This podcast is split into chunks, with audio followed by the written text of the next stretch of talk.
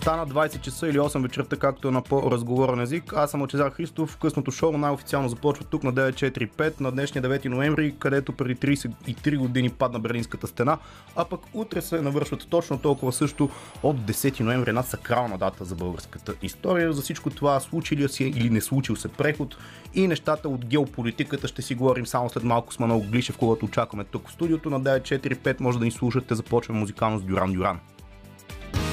Радио София. Късното шоу с Лъчезар Христов.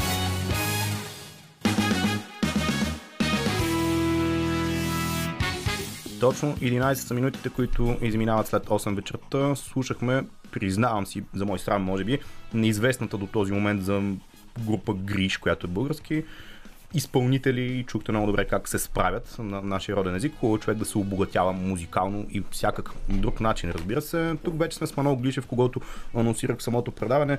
На днешния 9 ноември важна историческа дата, една лирична и лична вметка в началото. Преди много години, когато ми беше първия вечерен такъв ефир и преди това съм имал и други, действително, но като правихме едно такова вечерно предаване, беше точно на датата 9 ноември. Гост тогава ми беше поета Ани Илков, с него си говорихме за много неща, включително и за литература, той е от едно друго поколение, които са изживяли през годините, през 89-та годината. Ми беше доста интересно да пречупя тази тема и през неговата призма за сравнение. Ние сме много сме малко по-младички. Да, така си идеално. Той се ага. наглася на, на микрофона. Ние така ще говорим от хора, които нямат чак толкова много спомени от Народната република, защото пък утре е 10 ноември, една сакрална дата за българската история. Но да, действително, доста са темите. Естествено, ще си говорим и за войната в Украина, която продължава да сме актуални пресни събития. За всичко това ще ни стигнат или не 3 часа, вярвам и се надявам и ви обещавам да бъде интересно. Маноле, здравей! Здрасти, Лучо! Ами, приятна вечер се надявам да бъде тази. Топличко е все още времето навън, въпреки че не е чак в тези измерения, които беше миналата седмица, така буквално една златна есен прашка почти се беше развихрила над столицата. Откъде искаш да започнем? Чисто исторически във вътрешен план ли повече да поговорим или да започнем все пак от падането на Берлинската стена, един акт, който е поне в западната част на Берлин имаше и много поп-културни такива елементи в него. А, ноември е много натоварен месец исторически и за добро и за лошо. 9 ноември е според мен е прекрасна дата за цяла Европа и за, и за България включително, не само за Германия. Естествено, че падането на Берлинската стена е начало на някакъв нов мир, ново единство, край на студената война, обединение на двете Германии, път към някакво поне до скоро щастливо състояние на нашия континент.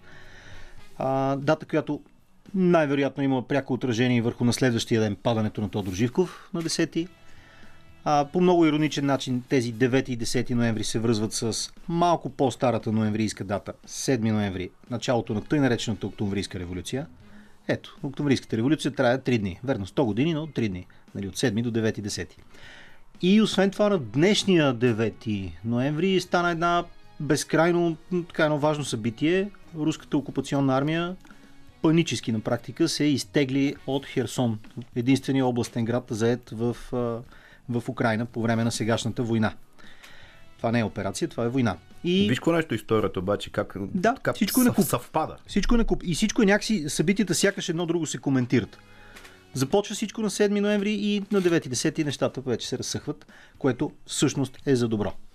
Смяташ ли, че разпадането на целия соцлагер, съответно и с Берлинската страна, свързано е събитие, което то, че е било неотложно, неотложно е било и щяло да се случи на една или друга дата, дали ще е на 9 или на 17 ноември.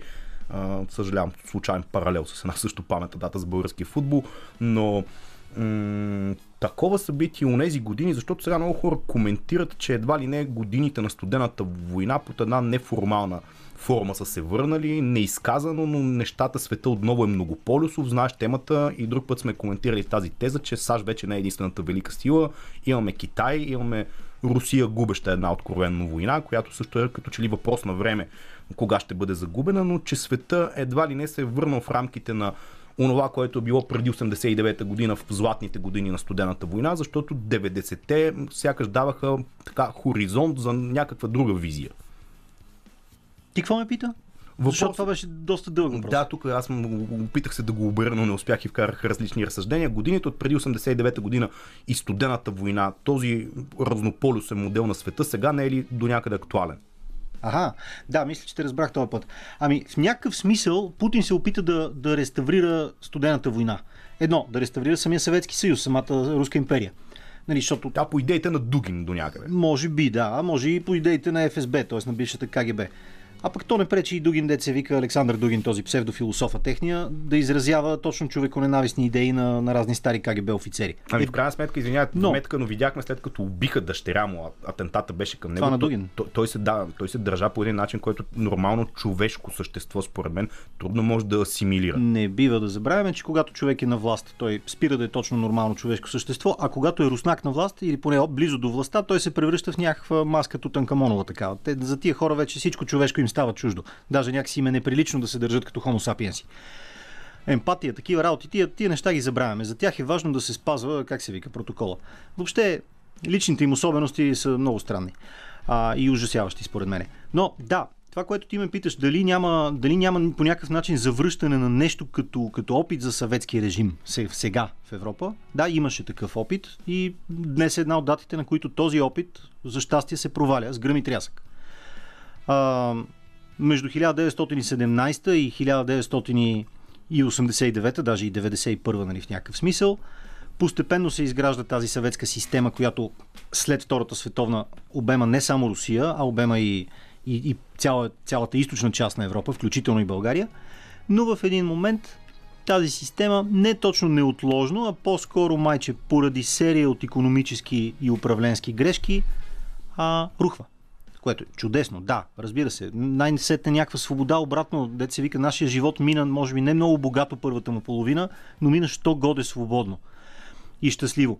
След което изведнъж след 2000-та година в Москва се появява новия президент Путин. Той се превръща относително бързо в диктатор. Всъщност той идва на власт с, с серия убийства, с взривове на... го и друг път, още в първите му години почват първите убийства. Точно така, направо в първата му година, пред- преди първия му месец, започват взривове на, на жилищни сгради.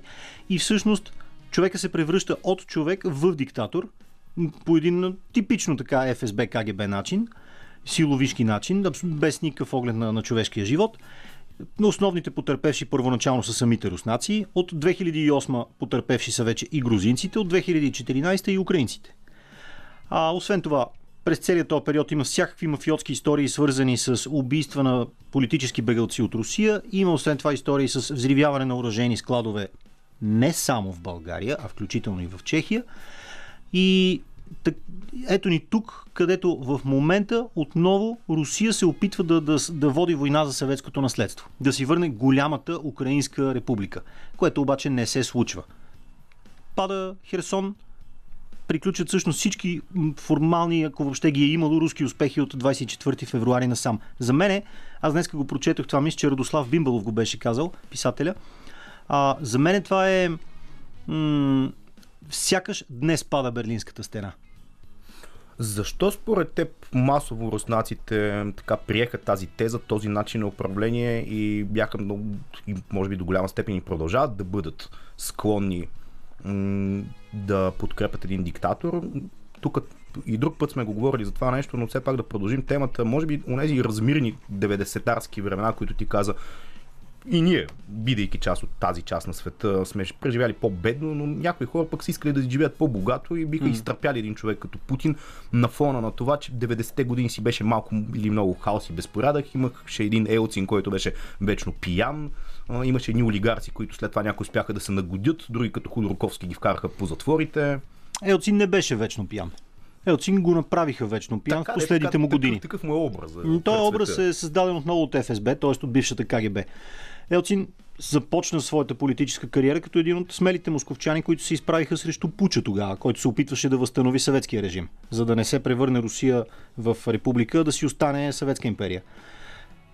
Тогава на почистите, нали, на, на старите съветски хардлайнери не им се получи. Един от героите на тази съпротива тогава в Москва беше и Елцин. Сега, Елцин може да, е- да се е превърнал после в пянка, Нали, това е една, за съжаление, много често срещана руска съдба.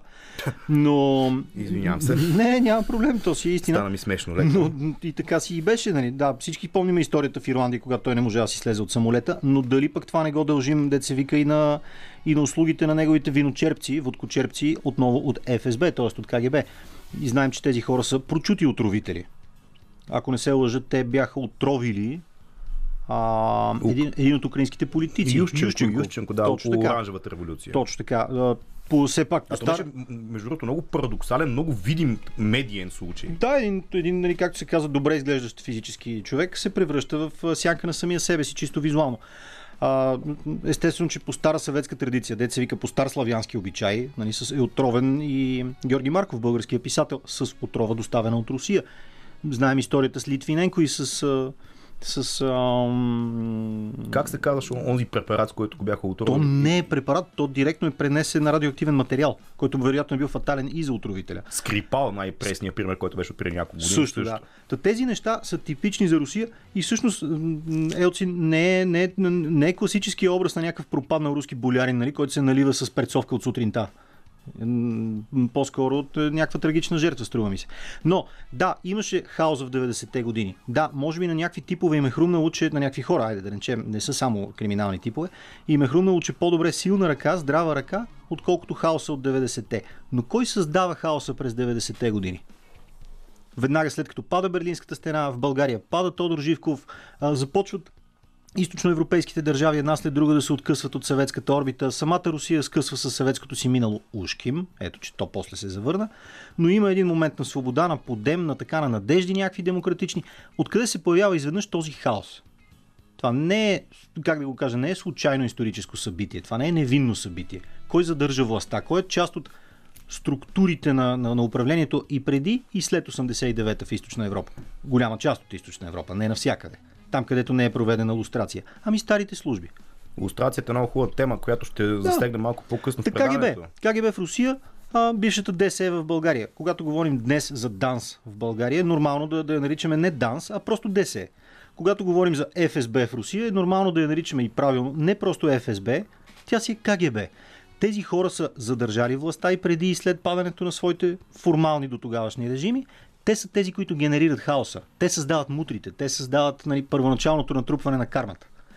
И в резултат нашите досегашни незгоди, неуспехите на демокрацията, ги дължим по-скоро на тия типове, които не ги бяха изринали нашите родители през 90-91 година. Това е много хубава тема, която трябва да бъде развита и да се говори по нея със сигурност, защото утре поредния ден, в който съм сигурен, че много студия, печатни медии и радиа ще бъдат напълнени с хора, които някои от тях ще говорят, може би, умни и смислени неща, надявам се, други ще говорят глупости, трети ще говорят откровенни лъжи. Не, ти това, не се надяваш никой да говори глупости. това, това не това, затова не се надявам определено. Но то ще се случи и Но без това е нещо, което по традиция се случва на такъв тип определени дати. Добре, за да затворим този... Това е нещо, което ще развием след малко, но Да. за да затворим този първи сегмент от разговора и да го отворим като така вратичка за след малко, като послушаме музика и реклами трябва да минат, разбира се, медиа сме. А, няма ли до голяма степен много и Запада, и под Запада визирам не Запада като някакво колективно общество, някой от лидерите му вина за това толкова години Путин да беше толериран, търпян, тези неща, които ги виждахме като убийства, като процеси, които се случват в Русия, всичко това беше видимо, то беше осъждано с думи от Запада, но не беше предприяти или така и сега виждаме едни мерки, които са санкции, но през годините те можеха да бъдат доста така устойчиво развити и лидери като ето една Меркел, която си е продукт на ГДР, бивша от източна Германия. До голяма степен тя си беше, да го кажа грубичко, дружка с Путин дълги години. За Германия руският страх и едновременно с това, това е голям парадокс. Руската любов бяха голям фактор. Мисля, че това в момента е минало или скоро ще стане минало. А, всички си спомняме не само мекото, търпимо и всъщност ужасяващо поведение на, на, на, на Ангела Меркел, а и съдбата на нейния предшественик Шрёдер. Също канцлер на Германия, който се превърна в руско енергийно гуру.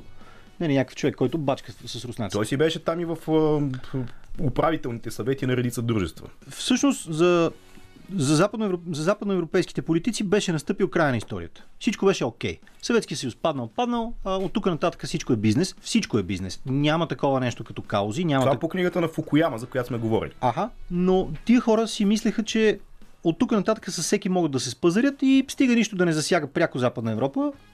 Цените, цените на горивата могат да вървят нагоре и надолу, както се случи, могат да бъдат понякога нещо там спазарявани и регулирани, но общо взето какво става в другите краища на света, дори и до самия Европа, нямаше голямо значение. А, по този начин, адски позорно, адски долно, а, Западна Европа изпазарува съдбата на Грузия. Грузия е една старинна нация, нация със своя съдба, със своя език, със своя култура, християнска нация, е абсолютно европейска нация, която обаче в 2008 беше изоставена в момента, в който пожела да се включи към европейското семейство. И то по един бих казал доста циничен. И... По-дол начин. Да. Грузинците бяха предадени от Европа. Това е истина. А, тогава мисля, че някой от нашите политици, може би е бил Соломон Паси, не съм сигурен, беше казал по, по подобен повод, че а, най-голямата защита за България да не се случи нещо подобно е външната граница на НАТО. И това се оказа истина. Добре, Грузия я преживя Европа. Направо си я забрави, изоставя, предаде я. А, ние, нали, които сме имали късмета малко по-рано да влезем в НАТО и Европейския съюз, може да се вика си плюем в пазвите, да се прекръстим, да запалим свещичка, нали, че сме имали голям исторически късмет, че никой не може да ни дели, разделя, преразпределя и така нататък, че можем да пътуваме свободно, да бачкаме, да учим където искаме. Чудесно. Да лапаме еврофондове и да ги крадем дори, защото, нали, все пак Бойко се прочувства с това нещо. А, до тук всичко за нас е утопия, за грузинците не. Обаче в един момент Путин си каза, а, то може ли? Може да се крадат държави. Може да се спират тяхното развитие. Може да им се отнемат провинции. Може да се преначертават граници в следвоенна Европа. Що може Грузия, а някоя друга източноевропейска държава да мръдне вече на запад. Тия дет сме ги изпуснали. Там България и Румъния, добре, да се оправят. Полша, хубаво, нали? Чехословакия, жалко, обаче изтървали сме ги. Унгария, добре. Даже той си е работил с Унгария, но вече по други начини. И опита с Украина. И в 14-та номера му мина. Европа пак предаде Украина. Тогава... Частично тогава, защото те пак става дума за Крим само, не и до цялата тогава, държава. Точно така. И до тогава Путин всъщност си играеше макиавелисткия номер, хитрия номер, много успешно, много хитро, много разбирайки напълно докъде стига а, търпението на, на европейските сили, докъде стига подлостта на Германия. И, и това, това се случи. Украина беше усъкатена, но оцеля криволяво. Това, което никой не разбра, е, че между 14 и 22 година обаче Украина е започнала да укрепва.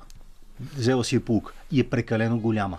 И прекалено много дълго е сърбала по парата на руснаците. Това е една страна, която е страдала стотици години от руските произволи. Да, нека да продължим тази тема, понеже тя е дълга, пък имаме и други и неща, ето, които че сега говорим. стигаме до новото падане на Берлинската стена. 9 ноември 1989 стената пада в Берлин, 9 ноември 2022 стената пада в Херсон. С тази мисъл, която ще ви оставя да осмислите, Виж каква тавтология. Тъй, тъй. Нека да чуем една порция реклами и песен, след което продължаваме по всички тези неща, които общо взето загаднахме с Манолов в началото на предаването.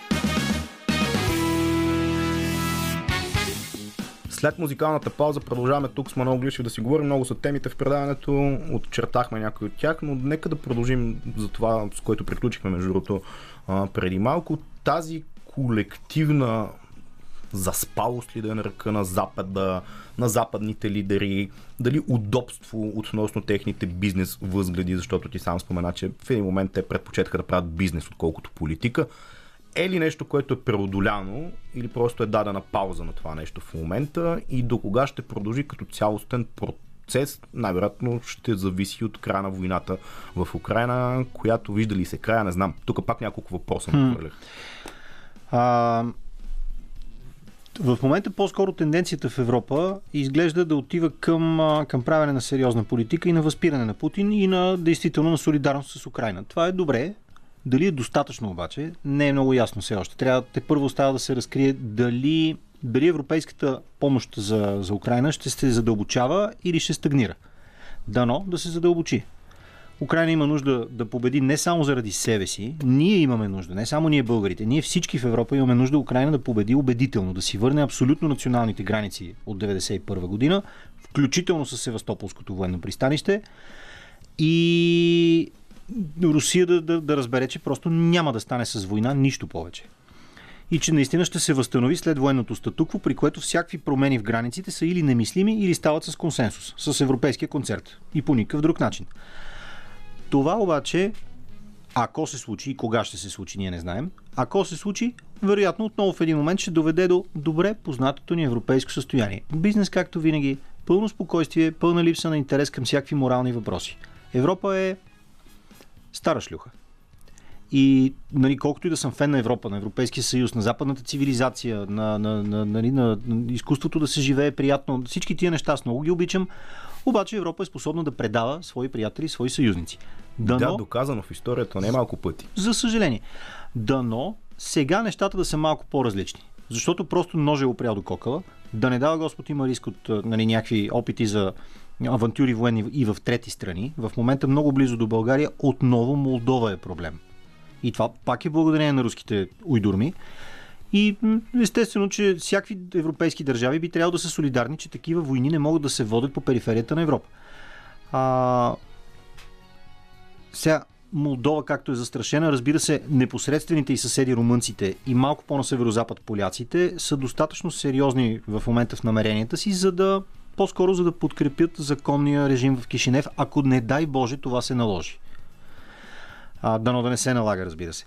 Но, но все пак е тревожно, че стигнахме до там да си говорим за такива неща.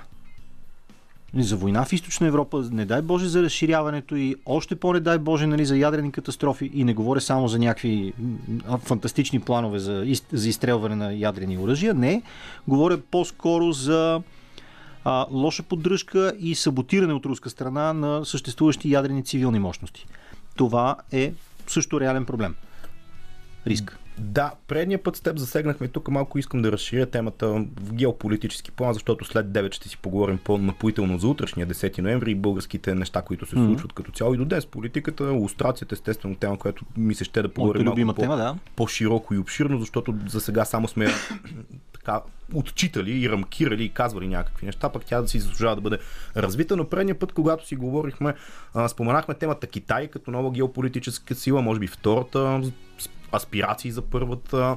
А нейната роля в войната, каква е според теб? Защо не взимат категорично, не просто не взимат категорично руска позиция, ами си мълчат много така назидателно, дори бих казал. Споменахме една предна среща, където Си Цзинпин тотално се държа с Путин като второразреден политик в общи линии. Ролята на Китай каква е всъщност тяхната идея за развоя на тази война? Не е ли, че по-добре Русия да я загуби, за да си станат те официално?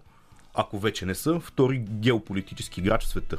Първо, мисля, че сме споменавали тая тема преди и тогава ти казах и сега ще го повторя. А, не съм експерт синолог или въобще пекинолог и така нататък. А, в България живее и работи човек, който си е китаец етнически, хан, ако не се лъжа, а, и който е много красноречив и много забавен, когато пожела и много информативен едновременно с това по китайските теми, господин Цън Цон. Цън Цон е доста забавен. Който е- Аз трябва да го поканя. не да. знам дали е забавен на живо, защото не съм разговарял с него на живо, но съм чел негови текстове, които едновременно ме информират и ме очароват. А, тоест, този човек със сигурност има какво да каже и ако го поканиш, аз И- и, тогава аз съм за- с уши залепени за радиоапарат. Интересна личност е безспорно, да, идея. И ми оттам, оттам нататък, а, оттам нататък доколкото мога с, с малкото си информация да, да схвана си положението, ми се струва, че Китай първоначално е насърчил руската авантюра, за да види дали този тип авантюри минават, тъй като Китай също има, сегашното китайско ръководство има също своите планове, може би своите фантазии, своите амбиции. С Тайван най-малкото със сигурност. Например, да. И може би и не само. Обаче, колкото повече ситуацията се развива, толкова повече китайското правителство седи и си казва, а, ми то май това след военно статукво май няма да се разпадне. Май то да се окупират току така други територии под властта на други правителства, май. Май няма точно сега да стане. Дайте, другари, да поизчакаме малко, да видим на къде ще отиде ситуацията. Китай е силен в това да види на къде ще отидат нещата. Някакси това има традиция, може би от хиляди години. Хоризонтът е дълъг. Хоризонтът е много дълъг, да, наистина. Това е една сериозна цивилизация. А, така че, а, нали, все пак, не искам да звуча иронично към съседите, но Китай не е Македония. И, това ти се получи много добре, между другото. нали, от друга страна, Аз не знам доколко левите хора в момента, понеже нали, идеята е, че уж е комунистическа държава, в Китай в момента преследват отлични впечатления. Мога да кажа, не че съм ходил, но имам познати. През- Ако, ако кажеш, че си фен на Маркс, примерно, или тръгнеш да цитираш нещо по улицата или Троцки, това директно отиваш в затвора. По принцип, това е правилно. апологети. защото да цитираш Маркс е най-малкото е лош вкус и е грешка, житейска и философска. Да, да, мисълта ми, че една държава, която уж е комунистическа, това не би следвало да е престъпление в нея. Не знам защо го правят, ако го правят. м, Вероятно, защото не им си иска Сулю и Пулю да цитира важни текстове и автори на улицата, тъй като си има отговорни кадри за това. Доколкото някой е тръгнал да го прави, естествено. Ако да, защото китайците изглеждат по-скоро здравомислещи хора, които си гледат бизнеса. А, и този бизнес може да е огромен, той може да е с междуконтинентално значение. А, струва ми се, пак повтарям, доколкото мога да, да, да схвана положението, а, по-скоро Китай е станал по-предпазлив заради руските неуспехи. Разбира се, ако Русия беше се оказала по-успешна в своето нашествие срещу Украина, в своето престъпно нашествие срещу Украина, тогава може би Китай щеше да е малко по-дързък. В момента Китай изглежда по-скоро изчакващ. Може и да греша. Така ми се струва. Но предпочитам да се върнем пак в Европа, при Берлинската стена и нейното падане, при Херсонската стена и нейното... Да, Херсон Нали, падна днес, това, това е новината от деня. С Манол де факто обсъждаме часове, даже колко Два или три часа. толкова. Шон Пе, между другото, е в Украина, браво на него. Той винаги ме е кефил като Да, Зеленски получи Оскар от него. Да, да, той ще каза, че му го подарява до края на военните действия, което не знам какво точно трябва да означава. Аз не знам защо много хора се опитват да иронизират факта, че културни фигури от западния свят пътуват често до Украина и се опитват да покажат съпричастност с, с тази война и едва ли не, не им била там работата. Интересно една личност, ако е актьор, певец или всякакъв творец от културата, не трябва ли да има позиция. По-скоро обратното, според мен. Но да, за да обвържем и с берлинската... Баща ми е актьор и всеки божи ден от него чувам слава Украини. А, доколкото знам, кариерата на господин Зеленски е почнала в актьорското поприще и в сериала Слуга на народа. И той се оказа действително, словото стана плът и човека стана слуга на народа си. Ми, Някои явно- родни телевизии добре се ориентираха и го пуснаха Май този сериал да го омразния, омразния на нашите левичарчета Роналд Рейган май започна като актьор, а после се оказа голям световен режисьор. Ама не в киното и не в театъра. Тъй, че браво на актьорското съсловие. Добре се справят. Добре, за да затворим първия сегмент, да, първия, втория вече на, на разговора, така си приказваме, че изгубих аз представа за времето, но няколко неща ми се иска да отметнем. А, един много сложен по-моему въпрос и то не защото може би за теб няма да е, аз не, не мога да му намеря отговора. Да, чуем. Става въпрос за лицето Владимир Путин и няма ли той в крайна сметка да придобие някакъв усъд, че така не могат да свършат нещата на добре и да се откаже от всякакви аспирации към каквато и да е украинска територия или до последно той ще държи на това, че тази война поне трябва пред руския народ да бъде изкарана победоносна по един или друг начин. 9 грама в сърце. Примерно. Няма друг изход. А, Путин изглежда, че не е напълно информиран какво става на фронта. Той не знае всички детайли около състоянието на войската си, а армията на, на Руската федерация в украинската територия става все по-неефективна. Да си го кажем, изглежда, че се разпада.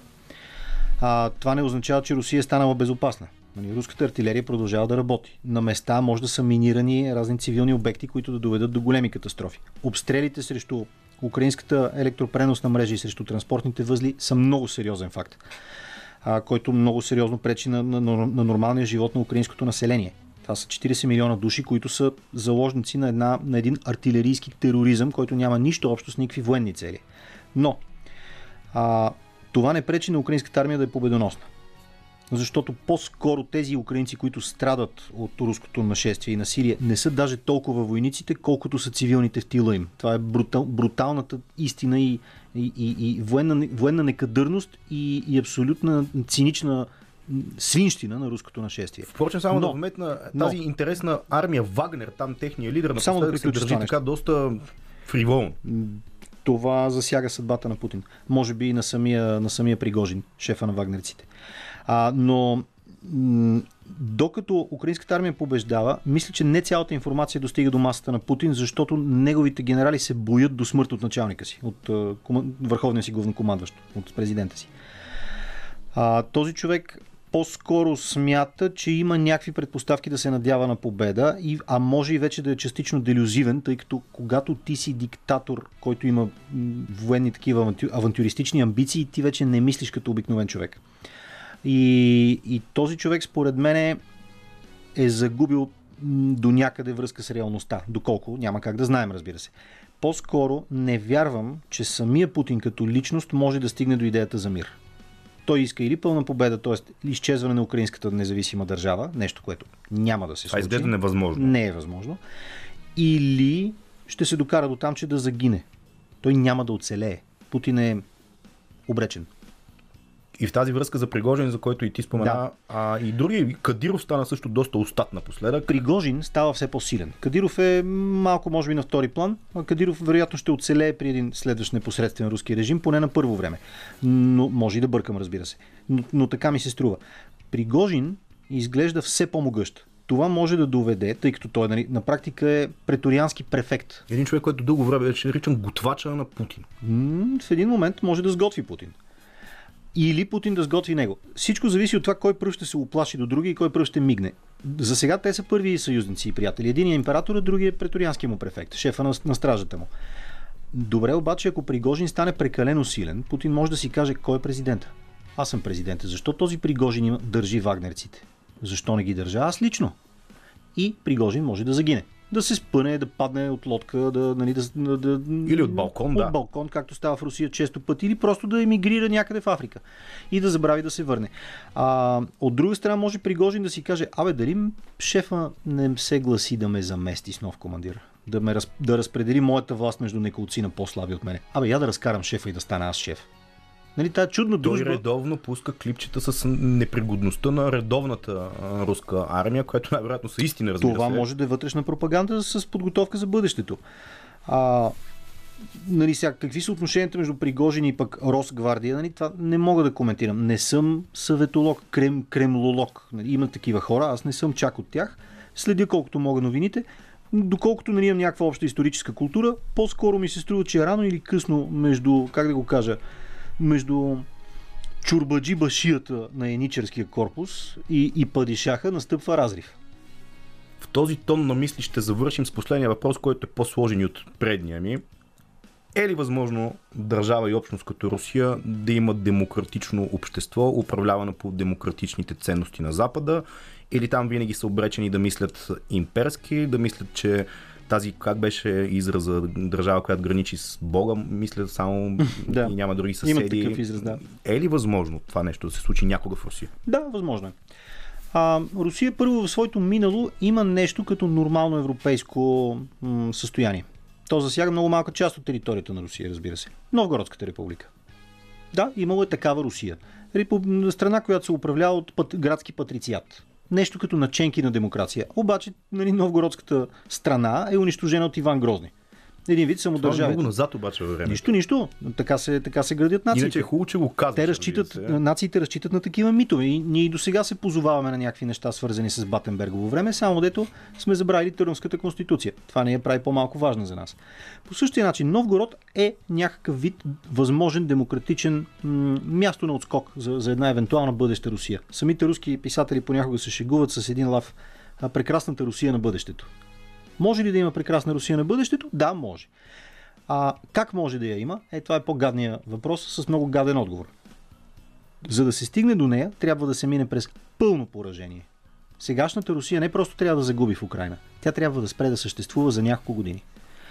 Това нещо се е случило с Германия и Япония в 1945 година. Но те са по-други общества. Не са ти веднъж тук от новото ни разговор беше казал, че руснаците според теб мисля, че достоверно ще те цитирам, са Да. хора, които столетия назад, векове са свикнали и възпитавани да бъдат нещастни. Съгласен съм. Да, така е. Съгласен съм с себе си. Гледай каква ирония. Аз съм... Да. След като съм съгласен с себе си, аз съм наивен и глупав дори всъщност. Но, но това не означава, че съм се изказал грешно. Браво на мене, браво Маноле, мерси Маноле. А, но, така. но а, въпросът е в друго. Японците през а, дългата си история също не са били най-щастливата нация на света и също са били свикнали на един чудовищен произвол от страна на своите даймиота и шефа на всички даймиота, Шогона, нали, в а, Едо. А, за да се стигне до някаква промяна в тяхната история, трябва да се намеси батюшката император, който да се премести от Хейян в Едо и да изгради нов ред, който обаче не е донесъл веднага демокрация, донесъл е милитаризъм тъй като такава е японската традиция. И от незапомнени времена, откакто съществува свещената императорска династия от потомци на богинята на Слънцето Аматерасо, до 1945 година Япония общо взето под една или друга форма е в военно управление. Това не е много щастливо състояние за нито едно общество. А, Ами води до някои отклонения на чисто битово. Не убиха бившия им премьер през тази година. Ето, за съжаление. И тези неща си имат своето значение. Добре обаче, Япония е разгромена жестоко в една гигантска световна война. Тя се отказа от империята си. Да, императора оцелява като символ, но нищо повече. И в крайна сметка днес японците се забавляват да правят анимация. Включително хентай, нали? но да не говорим за това. Нека И- малко по да го оставим за Да оставим хентая за друг път, да. А, руснаците също могат да бъдат доведени до там, че да произвеждат хентай. Тяхната, гентай. В тяхната си версия. Това е притеснително дори само като идея и представа. Това ще доведе до един нов, щастлив, по-красив и по-мирен свят. А, това нещо е трябвало да се случи в 1900, може би 18-19, с чуждестранната интервенция срещу младата съветска власт. За съжаление, тогава не е станало. В 45-та не е било възможно, Русия е била от страните победителки. А, не без помощта на Ленд-Лиза, но от чудо, о радост и щастие, о слава и блясък. Днес Ленд-Лиза е на страната на не на Русия. Мисля, че с тази ведра мисъл е добре да затворим първия част на предаването. След малко музика ще чуете новините по Българското национално радио в 21 часа, след което ще си поговорим ще кажем някои неща и за Берлинската страна, че ние малко е по заобиколихме като тема, но преди всичко ще си говорим за утрешния 10 ноември и българските измерения на случващото се в последните 30 години на родна територия.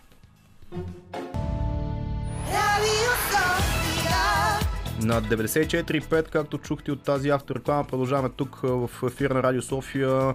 Късното шоу, аз малко така неуважително обявих само себе си в началото. Веско Коев е звукорежисьор и помага с пакостите в ефира. Музикален редактор е Димитър Новачков. Както чухте от преди малко новините, руските генерали обявяват някакви имагинерни успехи. Явно те единствени имат розовите очила да видят успехи в отстъплението, но това е тенденция, която малко или много свикнахме с нея. Слушаме Devin the Grow като начало на този час, след което сме много Глишев продължаваме тук.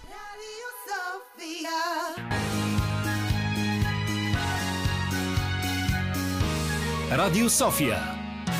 Късното шоу с Лъчезар Христов.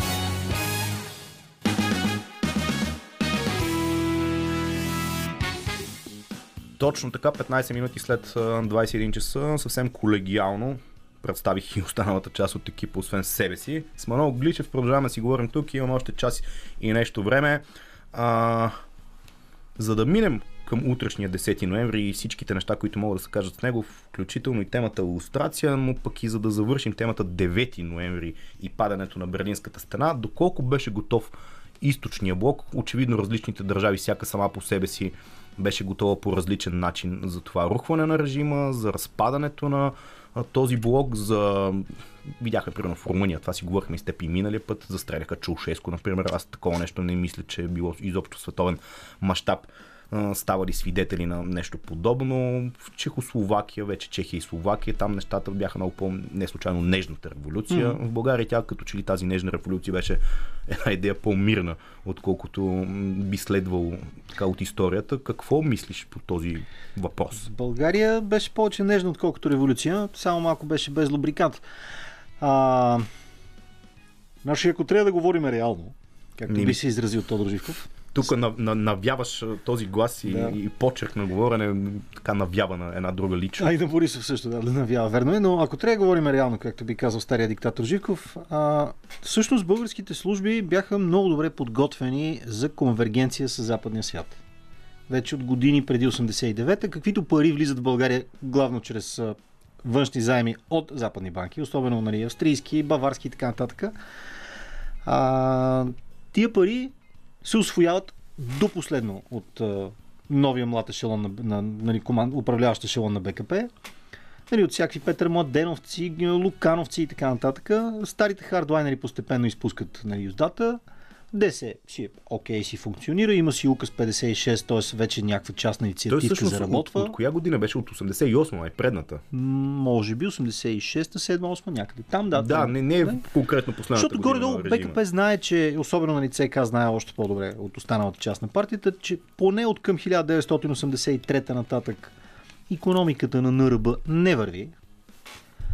Така че трябва да се вземат мерки в средноспешен порядък и наистина за 5-6 години а е, БКП се е справило за себе си поне. Те не могат да оправят България, защото те не са много добри в управлението, а, но са добри в освояването.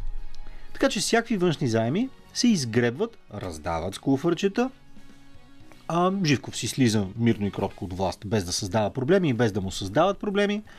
И в крайна сметка при новия президент-председател, вече не на народната, а просто на Републиката България, а, се преминава към план Б, създаването на нови фирми, изпускането на властта контролирано, мирно и не напълно. И естествено тези нови фирми, които започват да, да трупат карма, както се изразява Виктор Пелевин, нали, капитал по класически казано, а, те имат прекрасни връзки на Запад. Който не успее добре да се котира, може да се, да се свърже с обикновени спортисти, нали, борчетата, ранните, и може да загине. Да, има риск. Но по-скоро, по-скоро, повечето другари по много един така културен, интелигентен начин а, успяват или да станат западни бизнесмени, или да станат български феодали. Ами за това вече свърз... модерни, демократични български За феодали. това свързване можем да цитираме самия Андрей Луканов, който ти спомена. Той е един от хората, които си отидаха през годините на прехода, убити. Нещо, Ех. което мисля, че Стамбулов е другия. Той всичко направи за момчетата, обаче те бяха неблагодарни към него, защото да не вземе да приказва и край с Луканов. Този така наречен дворцов преврат, аз е, това е термин, който не харесвам особено много, защото дворцов звучи някакси много тежко за управлението. Е, не, те имат дворци, партийният дом е такъв 89-та бастион. година, но смяташ ли, че беше възможно нещо по-различно, реално погледнато, чисто исторически да се случи българския народ да се въздигне, да го свали той цялото това нещо, а не хора, които са във върхушката да направят това преобръщане? Да, мисля, че е било възможно. А, първо, събитията не текат само в България, цялостно в Източна Европа. И в Русия, Само и в... и ти спомена, че Берлинската стена един ден по-късно, това не е случайност, че това се един ден на по- 10 след. Берлинската стена си подава оставката българския нали, генерален секретар на БКП и председател на Държавния съвет, другар Тодор Живков, първия партийен държавен ръководител. Нали, да, тези неща са свързани. Може би той, разбира се, не може би, то се знае, че се е подготвил от няколко месеца по-рано, но падането на Берлинската стена е пряко нали, свързани с двата повода. А, до тук добре. Можело е, според мен, разбира се, вече от дистанция на времето, след разкази на очевидци, след прочетени книги, може би след попадане на документи, и то не е някакви секретни неща, чел съм статии по стари вестници.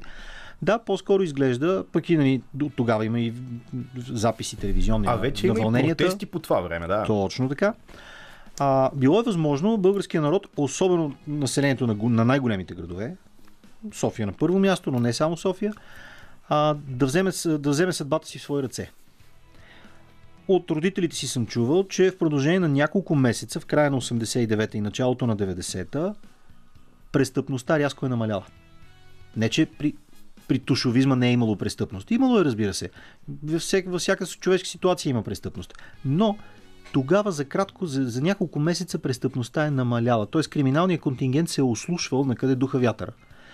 А, за кратко, милицията сякаш, нали, вече полиция, става малко по-ушким възпитана. Тя не става, това са същите кадри, които и до днес да рибействат над населението, но все пак, нали, малко от малко се опитват нещо да, да, да, да, да се услушат, да разберат.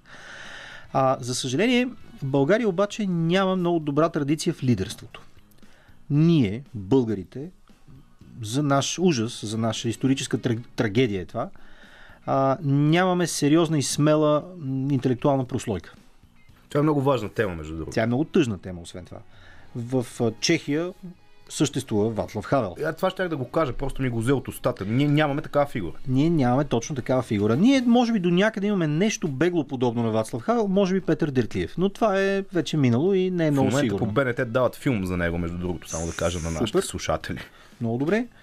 А този стар социал-демократ а, някога е бил партиен шеф на моята покойна баба. Тя е била социал-демократка до 1944 година. И един от спомените и личните свързани с доктор Дертлиев е, че той е успял буквално с едно кимване да я информира веднага след 9, че списъците с партийни членове са унищожени от него. Тоест, че няма да бъдат преследвани социал-демократите от новата власт. Всъщност това е една от причините баба ми да оцелее. А, но той самия си е платил цената, като нали, политически преследван човек. Но в 89-та този човек още е жив, той още е политически активен, той има речи огнени и така нататък. Много е подходящ за президент на България. Но това не се случва, тъй като успешно конвергиращата БКП къмто БСП, а, успешно обградилите м- доктора по философия не Ахмед Доган, а Желев За Желев. Желев Точно така. да. Автор на фашизма, един нали, свободолюбив човек, обаче левичар по убеждение, който ни в клин, ни в ръкав си признава, че все още е марксист, когато марксистските системи се срутват в цяла източна Европа. Пък и по-мек като натура, като че ли. Такъв един съкън нещичко да ни стане. А, то тип хора са много податливи на, на, на, как да го кажа, на меко обработване от страна на по-интелигентните, по-млади хора в, в висшите ешелони на БКП, вървящо към БСП. Американското посолство Вацлав тогава... Е лежал и в затвора. Паралела за Желев е невъзможен. Не е много добър, да. А, а и е по, по-културен човек, е по-фин човек. И, и също време това е по-смел човек. Нали, поляците си имат не точно интелектуалец за лидер, обаче пък много честен човек. Ни те си имат пък Валенса. И така нататък.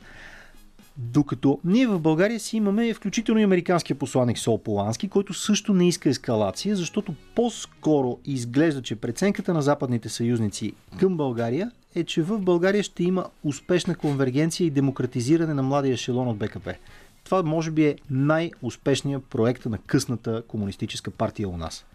Прехода към демокрация без те да платят сметката, която са, вече са изконсумирали. В крайна сметка, ако си говорим съвсем реалистично и често и правдиво, от 89-та до 97 та с краткото правителство на Филип Димитров в рамките на година, те са си на власт. власт си управляваха до правителството до, на Иван Костов. Точно така. При първите свободно проведени, ушким свободно проведени избори, в които БКП, сиреч, БСП, нарежда избирателните райони, а те са така наредени, че големите градски маси, които жадуват свобода, да не са добре представени. А Див Дядово, където ТКС-то си работи, да имат повече депутатски представители. Резултатът е, че в България сякаш печели отново БСП, т.е. печели БКП.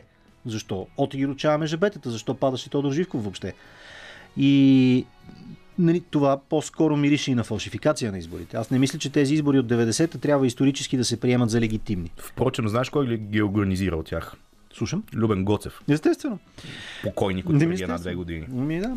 Голям герой. А, изобщо в България по някакъв начин така наречения преход от планово стопанство към пазарна економика и от тоталитарен режим към демокрация въобще не е започвал. Той не се е състоял никога.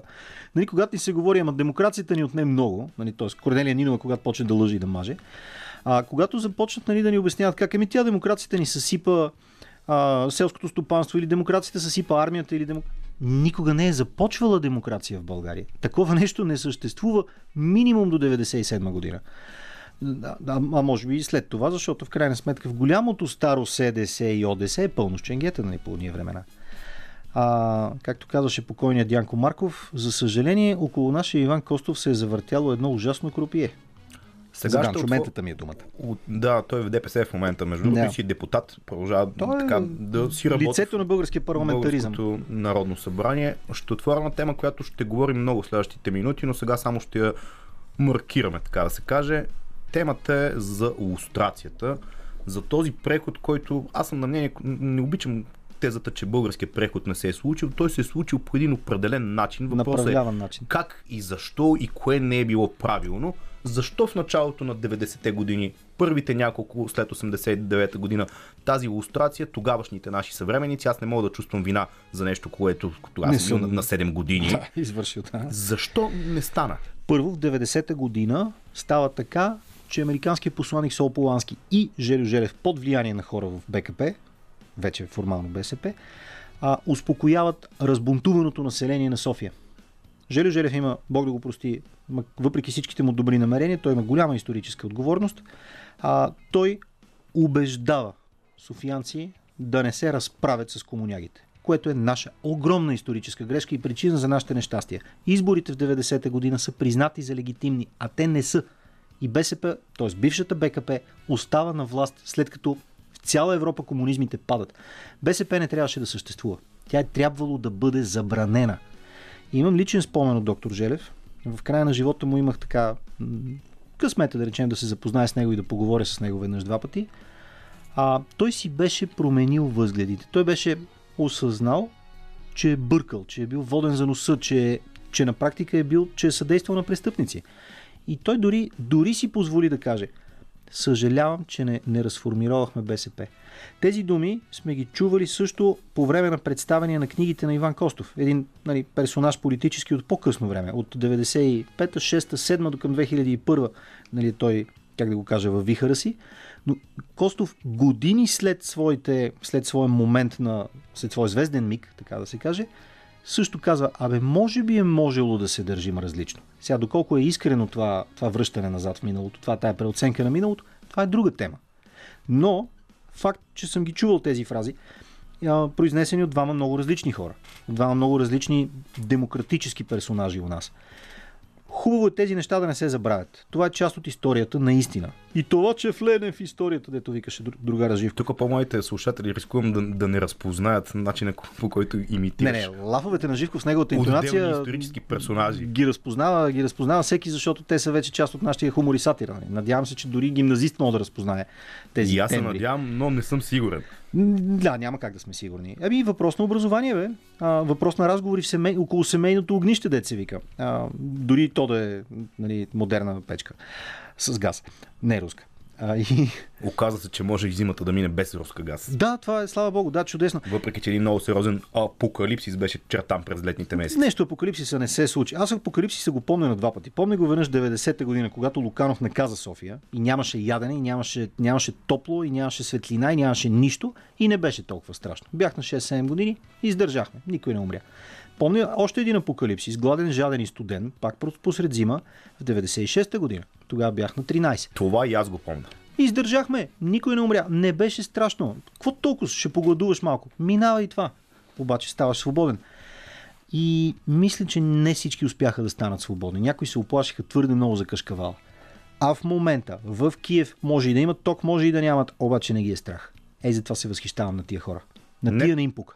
Нека тук да направим кратка музикална пауза, да послушаме музика. Все пак и това е част от удоволствието на вечерта, след което сме много бличи в естествено си продължаваме. Темата иллюстрацията аз не смятам да я завършваме сега, защото има много неща, които трябва да бъдат казани в един момент, въпреки че утре съм сигурен, че много хора ще така упражняват начина си, на мислене и риторика по телевизиите и радията, но до утре има още време, така че в навечерието на 10 ноември продължаваме тук по Радио София на 945.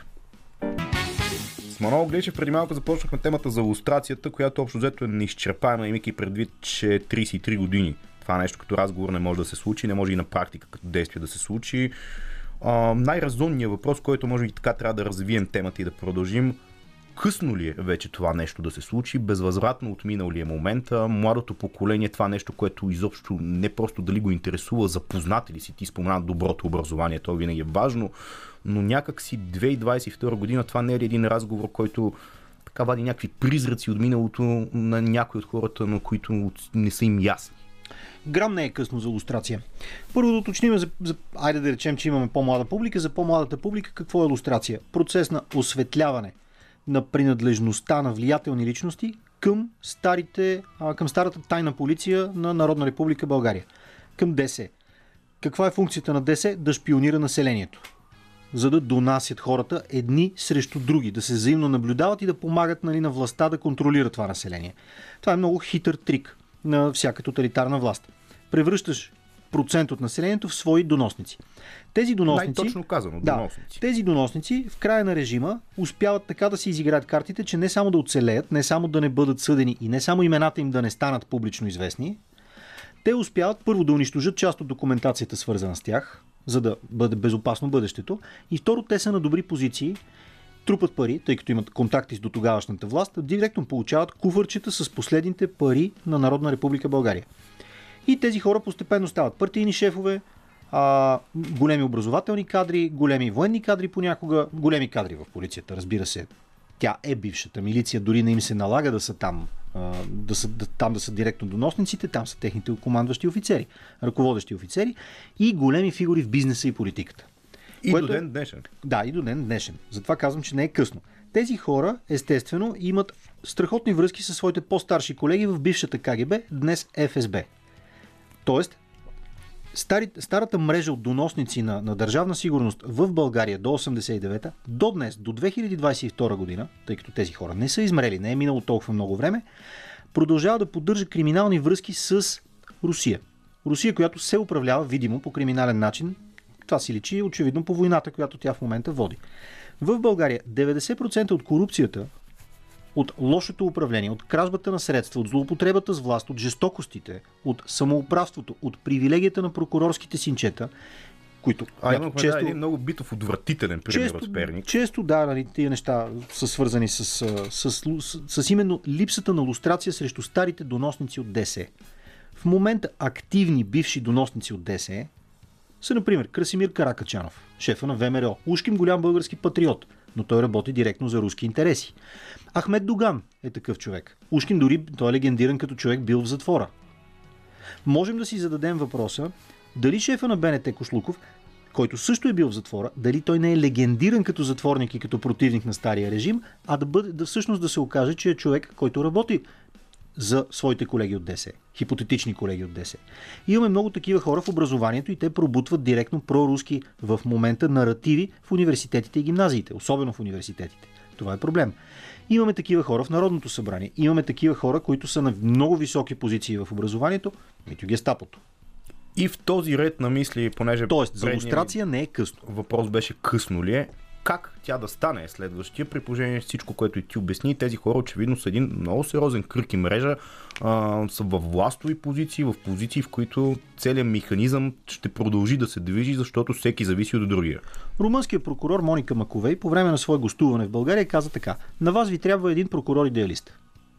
Не става дума за главен прокурор на републиката. Там е ясно, че нещата са загубени от всякъде. Каскета е толкова мощна корона, че нали, там разумна мисъл не протича. А и връзките са съвсем други. Не, не. Вътре в България, някъде, някъде по мрежата на, на прокуратурите нашите, е достатъчно да има един или неколцина прокурори, които да започнат да разплитат мрежата около себе си, да започнат да разследват различни казуси на злоупотреби. Прокуратурата в България е много силна институция. Така започват нещата в Румъния. И не само в Румъния. А, не случайно в момента румънски прокурори са много силни в голямата европейска прокуратура. Главният е такъв, румънски. Мгм, мгм. За Кьовеши За госпожа Кьове ще говоря.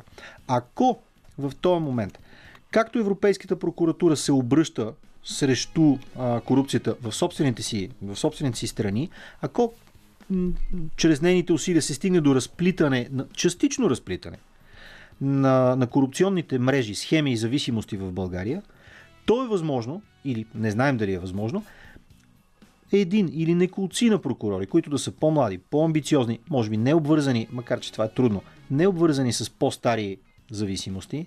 От друга страна, те ако не са обвързани, дали ще са назначени на своите Да, всичко това, места. което казваш, е много, така звучи много хубаво. Та, група прокурори биха могли да направят чудеса в България и да започнат фактическия процес на лустрацията. Но това си има цена.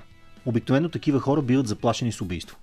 А и биват убивани, честно И казано. това точно така, да. На моменти в Италия тези неща са се случвали. Го има доказано. Точно така. Но ако започне да се разплита чорапа, зеления чорап, така да се каже, Това е хубава метафора. Аха, въобще не е метафора. Та, ако започне това да се разплита, особено както в момента Русия си губи контактите, позициите и войната, имаме шанс след няколко години, може би, да имаме една по-свободна, по-силна България и много мутри в затворите. Мутрите са преки наследници, нали, сегашните днешни български олигархчета са преки наследници на борчетата от 90-те години и на техните ментори, ръководните офицери от ДС. Много български политици ще се окажат такива. Много големи български собственици на бизнеси ще се окажат такива. Тези хора, повечето от тях, за съжаление, са за затвора, а не за своите позиции. Осветляване на имената и забрана за заемане на определени публични постове. Ето това е иллюстрацията. Не става дума за някакви жестокости, екзекуции, боже мой. Не, става дума за съд и затвор. Това може да освободи България и да докара на ръководни позиции по-образовани и по-независими кадри. Тоест, може пряко да доведе до намаляване на корупцията и до увеличаване качеството живота на населението. Това обаче не се е случило в 90-та, защото тогава тези стари ченгета, тези стари ДС хора са държали всички конци в ръцете си. Това не се случва в 95-та, когато Жан Виденов печели изборите. Тоест БСП отново печели изборите. Това не се случва Интересно защо не се случва никога между 97 и 2001. Това е интересен въпрос. Да, когато демокрацията в България сякаш е победила, когато, деца вика, голямото синьо демократично прозападно СДС е на власт, после ОДС, когато нали, светиня му Иван Костов е все и вся в нашата родина, за съжаление тогава не се е случва лустрация. Това не се случва и при царя, който би трябвало да се следва, че там трябва да се случи. Да, сега царя, за съжаление, се оказа, че е лично много слаб човек в морален аспект и той се връща през 2001 на власт в България и става, вместо да стане президент и после да, да, да, да реставрира монархията и династията, той става министър-председател и нищо не прави. Аз трябва да призная с неудобство, че е имало случаи в моя живот малко по-късничко, че тогава бях малък и съм гласувал за НДСВ. Ами, аз да речем съм имал лични, как да го кажа, монархически емоции през 2001, но това за едно 18 годишно момче е простимо, надявам се. А, след това обаче нали, много бързо стана ясно, че за съжаление царя всъщност се е сработил с палачите на Чичо си. Той се е сработил с БСП и с ДПС, нали, които също са в крайна сметка рожба на, на старата държавна сигурност. Така че в България чорапа е много заплетен. А, не е решен проблема с, с, лустрацията, а трябва да се реши. И очевидно, че всъщност последните 30 години са продължение на комунистическия режим, а не са демокрация. Това е решим проблем. Сега, когато майката на цялото това, как да го кажа, на цялата тая криминална зависимост, Русия, губи своята война, имаме отново един малък исторически шанс. Аз мисля, че ти доста добре успя да го обясниш. Не съм много голям оптимист, обаче, понеже казвам честни прокурори на место на фона на цялото това дерибейство. Не искам да преразказвам на хората. Знаят mm-hmm. какъв е случай в Перник и колко отвратително е всичко това нещо. Но сега следва един въпрос, който е доста гаден. Слушам. У нас има един такъв лав, който е полушеговит до някъде и наистина, че има два типа комунисти. Комунисти и антикомунисти. Верно е.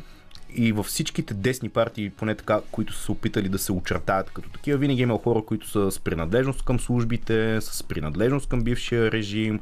В момента ГЕРБ все още кретаща или не най-голямата партия ГЕРБ е партия на Ченгер. е пълна с хора, които даже не са били висшия еталон на БКП, са били някакви шофьори и ГЕРБ са прочие. БСП тройкаджи.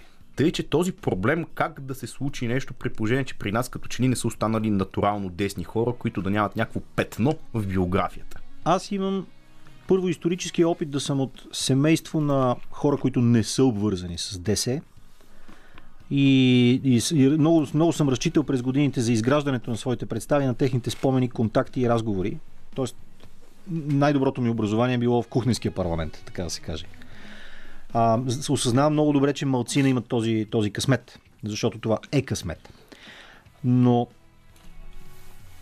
първо опита на моите родители, после опита на техните приятели, след това моят личен опит в някаква публична активност, горе-долу от към 2012-13 до сега, сочи следното. Цялата бъл...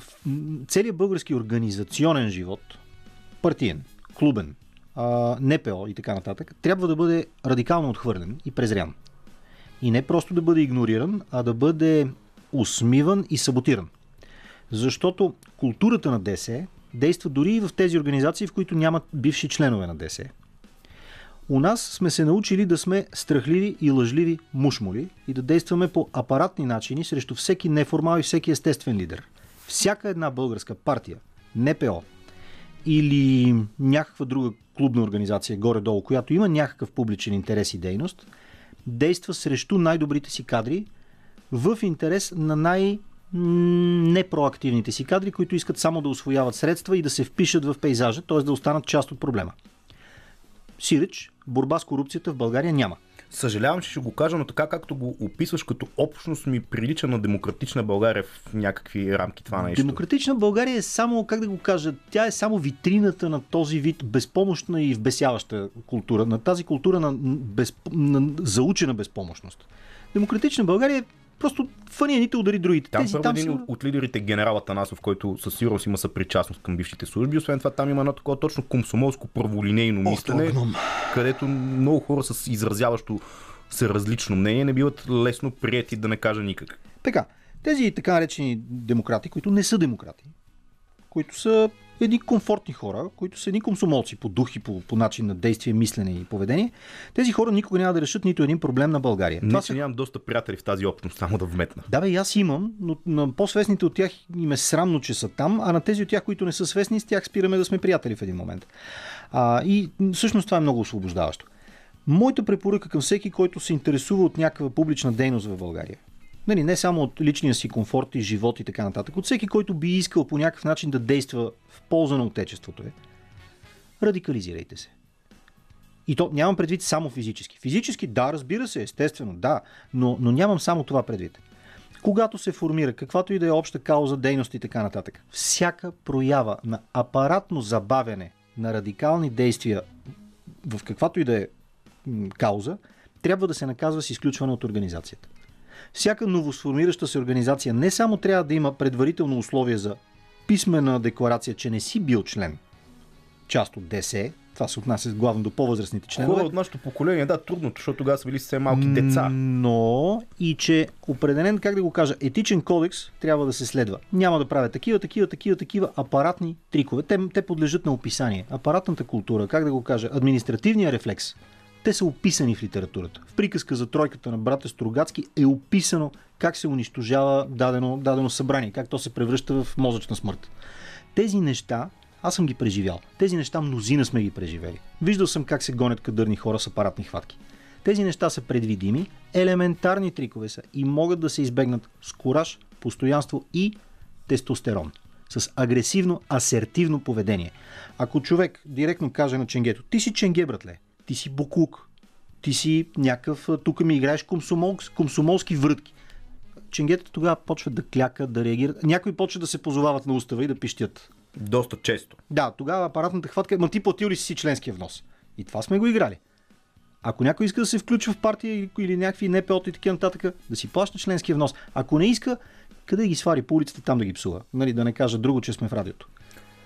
Ти си си патил доста, между другото, през годините от такъв тип м- начин на разсъждения. Преживял в момента даже си мисля, че и във Фейсбук продължаваш да бъдеш блокиран, ако Да. не ме лъже. Единия ми от хилядите ми профили е блокиран, да. Горе през цялата година продължава да се случва. 6 това месеца до тук. Всъщност, повечето хора, които, които по някакъв начин говорят против Русия и говорят в полза на България като европейска цивилизована нация, биват блокирани редовно. Една прекрасна наша журналистка Татяна Кристи, мисля, че е блокирана редовно, непрекъснато, повече даже и от мен. Ами добре, нека тук някъде така да поприключим този час. След малко са новините в 22 часа по националното радио, след което след около половин час мано ще се опитаме да обобщим, а пък и да дадем посока за нови събития. Едно много интересно в петък ще има такова, но ще ви го остава като така загадка, за да ви е интересно следващия половин час. Sofia. След като чухме новините в 10 вечерта по Българското национално радио, съвсем спокойно мога да оповестя факта, че продължаваме в късното шоу още един час. Манол Гличев ще бъдем малко по така да кажем 30-40 минути ще ни отнеме, защото имат още много неща да се кажат и за иллюстрацията, и за 10 ноември, и за случващото се у нас, а и в Украина. В крайна сметка след много бавене м- решихме да даваме оръжие, тема, която смятам също така да засегнем само след малко. Преди това слушаме Kings of Leon като за начало на този час.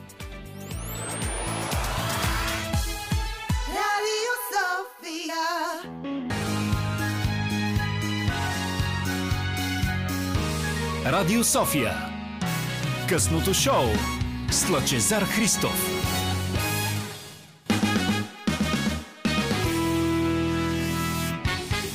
Kings Leon слушахме тук в изминалите няколко минути. Точно десетина изминава след 10 вечерта. С Манол Глишев още малко ще си правим компания тук, за да поизчистим темите, които има да се изчистват, да обобщим това, което си казахме до момента. И извън ефирно вече си говорихме с него за българска политика. Къде иронично, къде с шега, къде съвсем сериозно. Българското нямаме правителство още, но българския парламент гласува нещо доста дълго време чакано, кажи речи от 24 февруари. Трябва ли, не трябва ли, защо трябва и защо не трябва да пращаме военна помощ, доколкото нашата би била много в помощ на Украина. Това е друг материал за разговор, както се казва, но с гласовете на ГЕРБ продължаваме промяната и демократична България. Съвсем наскоро беше гласувано в парламента да се праща оръжие, нещо, което породи много дискусии, като цяло дали ще има нова евроатлантическа, каквото и да означава това, коалиция между тези три субекта, въпреки че към момента това е отричано бурно. Как гледаш изобщо на целия този казус? С ирония.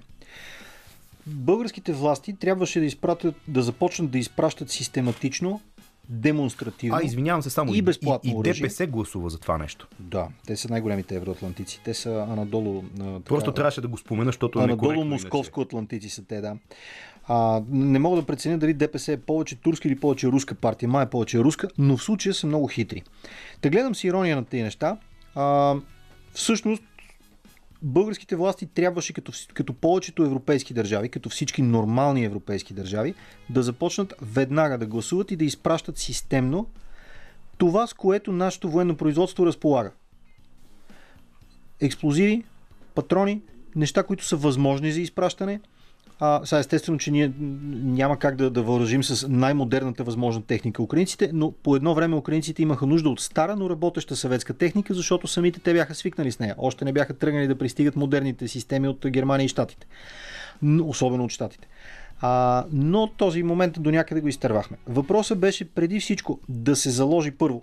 Тук няма да говоря за морал. Морала го оставям дори извън уравнението, защото на българска публика е правилно да се говори за изгода. Тя разбира по-добре този език. Тук беше правилно да се заложи на правилния кон, на коня, който ще победи. Цял свят вижда кой кон ще победи в този конфликт. Това е в тази смъртоносна надпревара. Украина ще победи.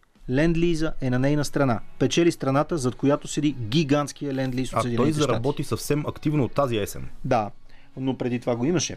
Киев издържа първите три дни на войната, Киев издържа първия месец на войната, Украинската армия отстъпи планомерно до някакви позиции и ето, че в момента виждаме как си ги връща. А ранните победи, ранното оцеляване на Украина, което всъщност е най-голямата победа от февруари до сега, доведе до вяра в Украина и до помощ за Украина и до създаването на една голяма, не само натовска, а въобще международна солидарност. Повечето правителства по света подкрепят Украина. Всички европейски правителства, без България и Унгария, пращат помощ на, на, на Украина.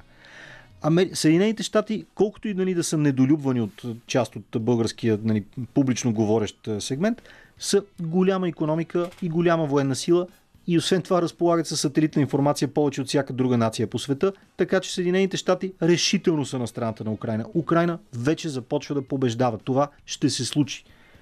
Все едно да се чудиш някъде в 1944 бе, дали Германия не може да обърне войната. Не може. Вече е късно. По А същия- имало хора, които са се чудили. са се чудили до 45-та сигурно. Може би някои глупаци през февруари 45-та са вярвали, че Фюрер Ей сега ще направи чудо. Ми не, няма да направи чудо. Същото е с Русия. Русия губи.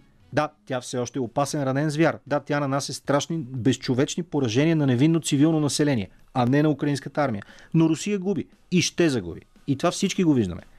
Скоро Кристиян Вигенин каза, абе то, нали, да бъдем реалисти, не може да очакваме Украина да победи. Да бъдем реалисти. Херсон падна днес. Това човек е, впрочем, който е бил външен министр. Бивш външен министр, това говори много за лошото качество на нашата външна политика. Та България пак залага на губещия кон до сега. Изведнъж обаче Народното събрание се обръща 100% или 180 градусово и най-сетне приема с огромно морално закъснение, приема да пратим военна помощ. Първо България може би вече е продавала оръжие на Украина А, не може би, то съвсем даже полугласно си го признаха Чрез- някои хора, че си правят бизнес. чрез посредници. Което обаче не е помощ, защото бизнеса си е бизнес, а помощта е нещо друго. Второ, а, да, най-смешното ще бъде, ако се окаже, че БСП, които викаха много против тази помощ, са, са захлебили от продаването на Ами, оръжие. Тя на госпожа Украина. Нинова беше министр по това време на економиката. Милата другарка Нинова, да. Милата, каква ми е тя такава една лицемерничка? Както и да е. Та, Тя е била, между другото, част от СДС. Не знам дали знаеш този исторически факт, края на това 90-те. никого не трябва да очудва. Цялото СДС и цялото БСП са едни скачени съдове винаги. Както ГЕРБ, нали, днешната форма на СДС, тази абоминация, също е част от БСП под някаква форма. И така нататък. Нали. Това тези работи не, не будят изненада у никого. Но България изведнъж решава, че най-сетне ще почне да праща безвъзмезно помощ. Сега ще се почне мотаенето. Първо, ще имаме ли правителство? Ако нямаме правителство, трябва пак да следващото Народно събрание пак да го гласува това нещо. То мотайното продължава в пълен ход с активното съдействие на президента, ако Естествено, забелязваш. че зеления чорап, другаря Радев, този съветски льотчик, този натовски не генерал в Атмак, ще се опита също да бави топката и ако, ако случайно нямаме правителство, то той ще бъде много щастлив, пак ще имаме служебни гълъби на мира и в резултат пак няма да пратим никакво оръжие и язък за парламентарното решение. Оти ги ручаваме жабетата. Украинците ще ни се подиграват жестоко. Отново балтийските правителства, начало прино с Латвия, ще обявят, че България е предателска страна. Нещо, което ти се случи скоро, такова унижение, съюзник да те нарече предател, е просто тук трябваше Това да има беше казано от премиера и президента, но пак От вице-премиера. достатъчно високо от политическо лице. пред украинска журналистка. Това нещо трябваше да доведе, според мен, до, как да го кажа, до вълна от харакирите в нашето външно министерство. Политически аспект, разбира се, харакирите. Да, нека направим това уточнение, което е важно. Да, да. И, и така нататък. Добре да речем обаче, че имаме правителство. Вземат нашите 240 мъдри народни представители да изпращат оръжие към Украина. Първо, колко пъти ще пратят? Второ, какво ще пратят? Три тапешника. Не е, че нямаме оръжие. Имаме. Въпросът е те какво ще, ще благоволят да пратят. А, ще се започне едно съветване. Тя войната ще свърши. Тя Украина ще излезе на Северния ледовит океан. Междувременно Путин отдавна ще се е заел с, това да си пише спомените, да се разкаива за греховете си и да е в женски манастир. Когато нали, в този момент България най-сетне ще изпрати нещо. Междувременно тя ще продължи да продава, но няма да изпрати безвъзмезно. Това е защото у нас дълбоко е насъдено нежеланието да сме ефективни. Нежеланието да сме на страната на победителите. България е, боя се, по някакъв кармичен начин, по някакъв мистичен начин, чисто ДС начин, де той не е въобще мистичен, а, задължена, обвързана и обречена да прави глупости и да губи. Защото... Това може да бъде проследено, между другото, много, много назад във времето, когато все сме били на губещата очевидно страна и тук много хора могат да кажат сега да, да ни оборят. Лесно ви е на вас, защото сте го чели по история и знаете така от а, Да, ма тя историята на- е за това. Тя е за да се ползва. Историята е за да се ползва. И за да се взимат полки от нея, а не за да я омалуважаваме. Така че най-сетне имаме някаква възможност да сме на печелившата страна. А това, че тя е и морална в случая, защото украинците отбраняват жени и деца на собствената си държавна територия, а не са нахлули в чужбина, нали, това би трябвало да се подразбира. Защитаващата се страна, страната, която проявява героизъм, страната, която защитава свободата, в момента е подкрепена от целия свят. Подкрепена от всички наши съюзнически правителства и ние сме в формални съюзи, както с европейските, така и с американската държава. В този момент би трябвало нашето място да е ясно, да е очевидно. Ние би трябвало да застанем плътно зад Украина, плюс това да защитим и Молдова, която ни е пряк съсед, те се вика. А, имаме уникален Бидейки шанс. съсед на Румъния, да. Бидейки съсед на Румъния, ма не устието на Дунава е много близо. И, и а Приднестровието не е много далече, то е точно нали, между Молдова и, Рум, и, и това и Украина. Би трябвало да, да, да знаем къде ни е интереса. Би трябвало да знаем къде е, къде е, къде е и човещината. Хуманизма. Обаче, ние избираме отново, отново и отново до сега. Първо, не желаем да подкрепим Украина. Второ, не желаем да я подкрепим на време. Трето, не желаем да я подкрепим ефективно. И най-накрая, измъчената подкрепа, която България ще даде на Украина, ще означава, че ние хем сме си платили, хем сме ручали жабетата, хем никой няма да ни е вече благодарен, защото сме закъснели и сме демонстрирали неохотата си. Тоест, общо взето има една такава, нали, има израз не български win-win situation. Нашето е лус-лус. Тук е тотално. Нашата е ситуацията, в която и в двата случая губим. Разбира се, ние трябва да помогнем на Украина. Това е вече и морален дълг. И човешки дълг и всякакъв. И наистина е в наш държавен интерес. Отново пропускаме един факт. Поради руски страхове и зависимости, поради нашето засл... грешно заслепление от, от ушким руската мощ, която се сгромолясва пред очите ни, но ние нямаме очи да го видим, Та-. Ние все пак нека да уточним, че става дума за една определена кръг За от хора, прослойката- кои, които управляват или са около управлението. прослойката политици и техни платени псевдожурналисти, които живеят с ужас руснаците да ни им пратят убийци. Смятате, ли, че това е реален вариант? Да, абсолютно съм убеден, че огромна част от русофилията на влиятелните хора в България се дължи на страх от руснаците, а не на любов към Русия. Този страх до някъде го разбирам, но в крайна сметка човек не може да живее с страхове. Живее се по друг начин. И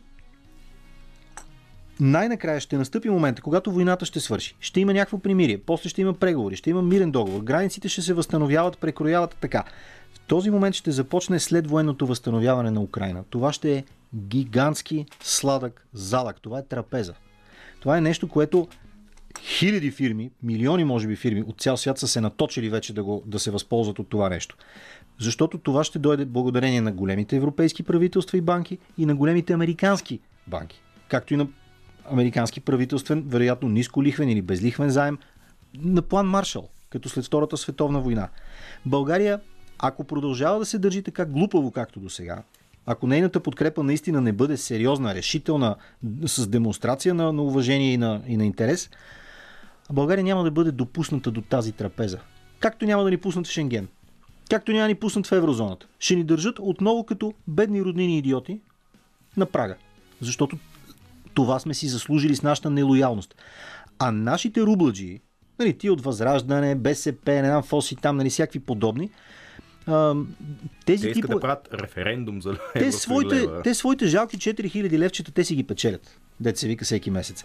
Обаче, те предсакват България, а тия, дето са евроатлантици на среща им, вместо да им скръцнат с зъби, да им покажат каквото трябва като поведение мъжко и човешко и християнско и българско, нашите нали, главанаци, демократчетата, Тук употребяваш термин на Бойко Борисов, само това ще искам да ти кажа. Това е много любим негов глава. Главанаци. За хора, Ами- смята за глупави. Аз го смятам него за главанак. И заради това го наричам, ма той не е главанак, той е тиква. Както и да е. Тези, тези наши тупани, вместо те да да наистина да демонстрират решимостта на България да бъде сред цивилизованите западни свободни нации, отново ще изпуснат трапезата. Отново ще изпуснат националния интерес. И ще, едновременно с това ще изпуснат честа и достоинството. Това е термин пък по Чърчил да кажа на някои, които не са чак толкова исторически изкушени. Правим пауза за една песен, след което ще завършим този разговор с нещо като опит за обобщение. Манескин бяха това. Тук вече малко по-към финал се ориентираме в късното шоу. С Манол Глишев продължаваме още малко, за да финализираме темата 9 ноември, 10 ноември, българския политически настоящи актуален живот и изобщо геополитическата ситуация. Новината на вечерта е, че Херсон отново вече е в украински ръце. Слава Руската на Украина. армия се изтегля. И изобщо ще продължим да следим темата, защото това е нещо, което бих казал непресилено променя живота ни от 24 февруари. Насам под живота ни нямам предвид на мен и на Манол, на вас и на съседите ви, цялостно живота глобалния, който се движи по света. Добре, утре 10 ноември, много общо звучи като въпрос, но извън иллюстрацията, кое е най-важното и ключово нещо, което не успя за тези 33 години да се случи на родна почва, за да може България малко повече да се числи от по-западноевропейските държави? Ми, първо демокрацията не се случи, после свободния пазар не се случи. Всичко това, което всъщност трябваше да стане, не стана. България си остана посткомунистическа губерния. А, много силен, силно организирана престъпност, абсолютно срасната с държавата, некадърни институции и безкрайно устарял начин на управление. Освен, че е некадърен и корумпиран, той е и морално устарял. Те тия неща си вървят чудесно заедно. Също, най-сериозният ни външно-политически партньор или по-скоро господар, въпреки нали, нашата принадлежност към НАТО и Европейския съюз, през цялото това време си оставаше Русия. А, това е голям проблем, защото това е пряко свързано с културата на корупция, страх и некадърност. Така че, всъщност, ние продължаваме да сме на ръба в някакъв смисъл. Това до, голямо, до каква степен и до голяма ли е вина и на българските политици и го има този чисто български менталитет на русофилство. Голяма част, не мога да твърда колко голяма, но от населението ни са хора, които по една или друга причина се чувстват културно свързани с Русия и си ги обичат, да си го кажем. Това е резултат от голямо социално инженерство. А, нали, русофилство, то в България около освобождението в края на 19 век и преди Съединението е било напълно разбираемо. Идват едни хора, които са горе-долу като тебе, говорят почти твой език, имат почти твоята версия на религията, а, общо взето са добронамерени, нали, поне редовите войници с, с нормалното наше население, а, изведнъж те премахват една ислямска власт над страната ти, която е дълбоко скапана, наистина. В смисъл, османската власт е три пъти по-зле, нали, дори от руската имперска власт. И на пръв би ти дават либера... правото да си създадеш либерална конституция. И ти го правиш. Освен това ти обещават едни големи широки граници, после се извиняват и казват, абе вижте, нали, братлета, искахме да ви дадем една голяма държава, обаче, абе не стана, тук в Берлин ни прецакаха, ние се опитахме, ама те западняците са виновни и естествено българската публика това го яде. Така че Тогава... Явно и руската, защото там винаги западняците са виновни, са този криви. наратив винаги върви добре. Така става, че в 1878 русофилството в България е разбираемо. Добре, обаче сега в 2022 година русофилството в България не е много разбираемо. На какво дължим обаче неуспеха от 89? Това беше твоя въпрос. Да, Според реално. мене, на успешното и крайно зловещо социално инженерство, проведено с много груби средства у нас. Просъветската комунистическа власт в България идва първо с съветска окупация на страната веднага, директно. Да, не е много агресивна окупация. Самите, самите съветски войски в България не са се държали безумно зверски или нещо такова. Държали са се по-скоро на места абсурдно. Сега, нали, седем души пили денатуриран спирт, нали, къде беше там в Приморско или беше къде беше, напили се, умрели. Защото отрова. Застрелили човека, който се опита да ги предупреди, че това е денатуриран спирт и не се пие. Това е история, която дори не искам да я Прочута случка, да. по някакъв начин описвам. А, другаде, нали, се чудели сега как може да има нали, баня вътре в къщата. На трето място българите ги гледали как тия ядат картофите с обелките. Сега това са войници, които идват от фронта, нали? Тяхната не е лесна. Това е сблъсък на цивилизациите. А, аз имам една семейна история, в която един от адютантите на Толбухин се очудва пред прадядо ми, че когато вестникаря остави купчината вестници на улицата и с един камък отгоре и си тръгне за 5 минути да пусне една вода, се вика, а, българите минават, взимат си вестники, отставят стотинки и никой не ги краде. и после вестникаря идва и си ги събира, брои си вестниците и нищо не му е изчезнало. И руският войник, съветският войник е удивен, че, че не е станал обир, че не са изчезнали всички вестници за секунди без пари. Нали, Тоест, старата България е била видяна от Съветския съюз и е, е будила удивление от съветските войници, които са свикнали само на турмоз, кражба, на гайка и така нататък. Обаче от 9 септември нататък започва гигантската промяна. Избиването на българската национална интелигенция.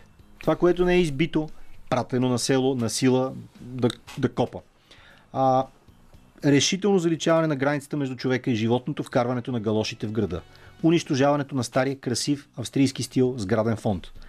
А, вкарването на рабфаковете, работническите факултети, на мястото на хората с висше образование. А, премахването на образователния ценз за заемане на държавна длъжност. Вкарването на партизани в, или ушкин партизани, нали, партизани от 10 септември нататък, в всички нива на управлението. От общински съветник до министър. А, напълването на Народното събрание с функционално неграмотни хора.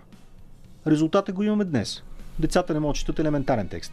Това е хубаво, което го повдигаш като тема, всъщност ми беше излезно от е, ума тотално, по-рано исках да го коментираме, но този тотален исторически лутобалтизъм, защото винаги когато се говори за Народния съд и тази теза за избиването на интелигенцията, за най-цвета на нацията, както се казва, обратната гледна точка, да използвам този популярен израз, О, я да върви по дяволите обратната гледна винаги точка. връща имена като Никола Царов, като Гео Милев, като Е. атентатите 20-те години. М, Как би Ма Атентатите 20-те години са основно атентата от 1925 година, когато са избити към 200 души в катедралата Света неделя. Да, винаги едното оправдава Тоест, другото не, не. и, и се Атен- опитва да се влезе в някакъв такъв дискурс. Света неделя не може да оправдае нито едно комунистическо престъпление, защото и той е комунистическо престъпление. Той пък е антидържавна така терористична дейност. Смъртта на Гео Милев, да речем, която наистина е трагедия, Един трябва да го кажем съвсем откровено от може би най-големите български поети изобщо. великолепен български поет, великолепен български преводач, съставител, прекрасен човек, герой от войната, от Първата световна. Смел български гражданин, офицери. Въобще, абе, за Гео Милев само прекрасни неща могат да се кажат. Е, То- била и левичар, да. Чакай сега, Левичар е легитимно. Не е бил комуняга, има малка разлика. Загинал е невинно. Истината е, че така наречения бял терор, който започва след взривяването на катедралата Света неделя, не е нещо хубаво. Но има качествена и количествена разлика. Качествената разлика е първо, че всеки бял терор започва след червения, заради червения терор. Червения терор причинява белия. Количествената разлика е, че офицерите, които са обезумели и са избивали хора, включително за съжаление и невинни, след 1925 имат в пъти по-малко жертви. Докато комунягите имат 50 години да се разпиштолят. Комунягите унищожават цяла прослойка от населението. Те лишават българската държава от естествена буржуазия, от градско съсловие. В резултат, центровете на нашите градове са като обсадени от простотия. Анцузите, чалгата, неспособността да се разбира елементарен текст, некадърността в, в управлението. Абе, какво толкова, че го мислиме? Да, тук, че му туриме един вартак, какво като е стол от 18 век? Нали, цялата тая нагласа я дължиме директно на рабфаковското, на пролетарското. Да, видяхме го и около Деня на будителите и Хелоуин. А, да, това всяка година. Така че, нали, това, което, което... между другото е Хелоуин. Халоуин, как, да, според мен, Халоуин, да. както. Нощта на всички свети. Така че, ако си говорим за 9, септем... за, извинявай, за 9 ноември, падането на Берлинската стена и, и на Херсон, и, на 10, и за 10 ноември, падането на Тодор Живков от властта в България, а, дължим цялата продължаваща простотия, целият неуспех на демокрацията у нас, именно на чудовищните резултати от комунистическото социално инженерство. От това, че всичко, което е кадърно, образовано, интелигентно, смислено, е просто е премахнато от лицето на страната.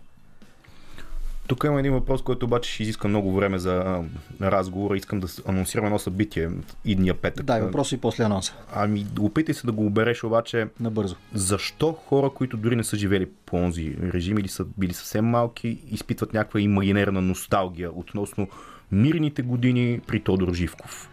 Айде, по-възрастните, които са били там и по-млади, съответно, могат да го разберат под някаква форма. Чисто биологично, да. Всеки жали за годините, когато е бил полово активен. Естествено. Точно така. А, в този смисъл, ние с теб, може би някой ден ще жалим за времената на Бойко, Киро това- Петков и така. Защо го каза това нещо? Да, не трябваше просто да го казваш. Но това е смехория, но то е верно. А иначе оттам нататък, а, ми, вероятно, по-младите и по-наивните Жалят за това минало, което никога не са познавали, и което И им е така- било разказано там, от да, от там. погледнато по- през филмите изглежда романтично. По същия начин аз жаля да речем за епохата на цар Калоян. Нали? За мен Калоян е най-големия български монарх въобще в историята, нали? българския католически монарх, който е разгромил самозабравилите се кръстоносци, човек, който е превърнал България в регионална сила, царя воин, човек, който винаги е на кон в седлото. Нали? За мен това е романтика. По същия начин хора с по-малко героична нагласа, нали? с по-така скромна лична естетика, Са си казали, ходили са на море. да, те си мечтаят за някакви такива неща, нали, ракета, ракия, бар, нали, някакви карирани покривчици, лесни А, да, другарки това е- от това е Чехия. го- Готин пример. Някакви такива работи. Нали. Соцносталгията всъщност е носталгия по нещо, което не си виждал. Нали, сега да си мечтая за цар Калуян, ама по негово време повечето хора са били без зъби. Нали. Защото 13 век са, дивотия. А, да, интересен разговор се получи. Пак ни притиска времето. Добре, нека, Анонс. нека да бъдем, ще го продължим. Нека да бъдем актуални.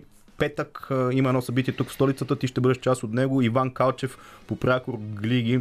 Предполагам, че повечето хора, които са интернет активни и знаят за кого иде реч. Един това е човек, който участва в военните действия в Украина. Давам ти така ти да закриеш с няколко изречения целият разговор и какво предстои в петък. 11 ноември, петък вечерта, след 6.30 на Цариградско шосе номер 17, това е Академията Никола Тесла, частната академия Тесла,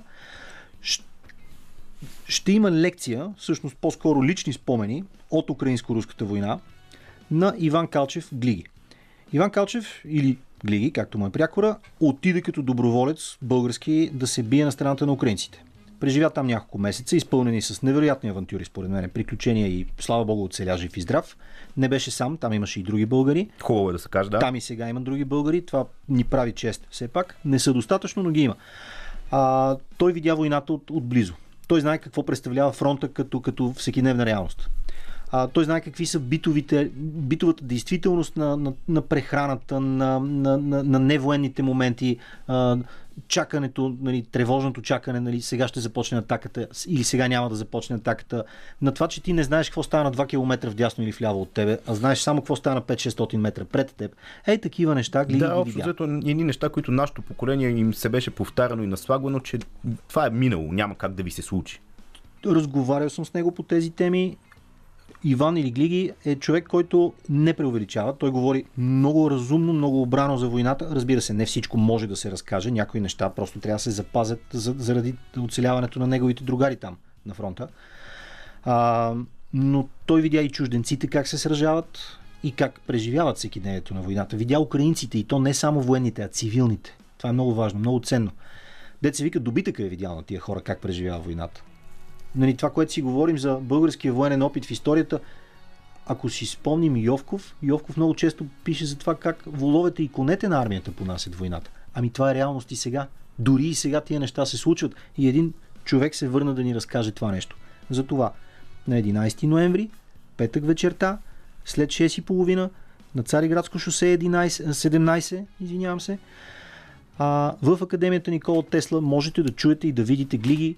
Ще имаме към 2 часа време, можете да му зададете и въпроси. Ти ще бъдеш като модератор на това Да. събитие. Какво очакваш всъщност да се случи? Доколко българската общественост така се е изострила като внимание последните колко месеца, вече 10 стават от войната?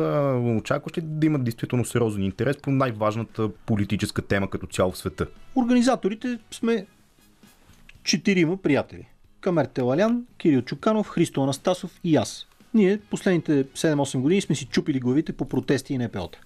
А и оттам се познавате, Оттам се знам. познаваме. Точно така. И оттам се запознавахме и с Глиги. Той, за разлика от нас, замина за Украина. Моят възглед до сега винаги е бил, че човек трябва да е доброволец първо в родината. Неговия беше, че трябва да е доброволец там, където е реалното действие.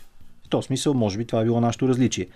Но а, той се върна, свързахме се с него, веднага го поканихме да възстановим а, програмата на нашия малък кръг за дискусии Беседа. Ние провеждахме на времето, преди да почне covid доста сериозна програма с, с интересни теми и лектори. Подновяваме ги с него. Очаквам да има интерес, защото войната не е абстрактно нещо, не е далеч от нас. Тя е страшно важна тема, всъщност е най-важната тема за България, дори и в социален смисъл. И, и в морален, разбира се, и в економически, и във всеки друг, но в социален също. Войната ни засяга и се надявам интелигентни и, как да го кажа, страстни хора да дойдат и да, да, да слушат и да, и, да, раз- и да питат глиги за каквото пожелаят. Разбира се, ние сме момчета, така, махленци, подготвени сме. Ако някой от нали, нашите, така да се каже, идеологически опоненти поиска да прави някакви провокации, много бързо ще го изхвърлим от залата. И много хуманно. Нали. Но от друга страна пък се надявам по-скоро на интерес, а не на глупости. Това като цяло е доста валидно послание за абсолютно всичко, което ни съпътства в последно време. Повече интерес, любопитство, ако може човек да бъде информиран, би било най-прекрасния вариант, вместо да се приказват глупости. Благодаря ти за това участие. Аз ти благодаря. Ще продължим разговора, когато има повода и без повод и литературни неща ти предстоят, но айде няма да приказвам на празно, защото още нищо не се знае, както се казва. Манол Така е. Глишев тук в ефира на Радио София на 945 късното шоу. Сега ще послушаме като за финал малко по-напоителна музика, хем да го изпрата додолу, след което ще си кажем официално довиждане за тази сряда. Приятна вечер!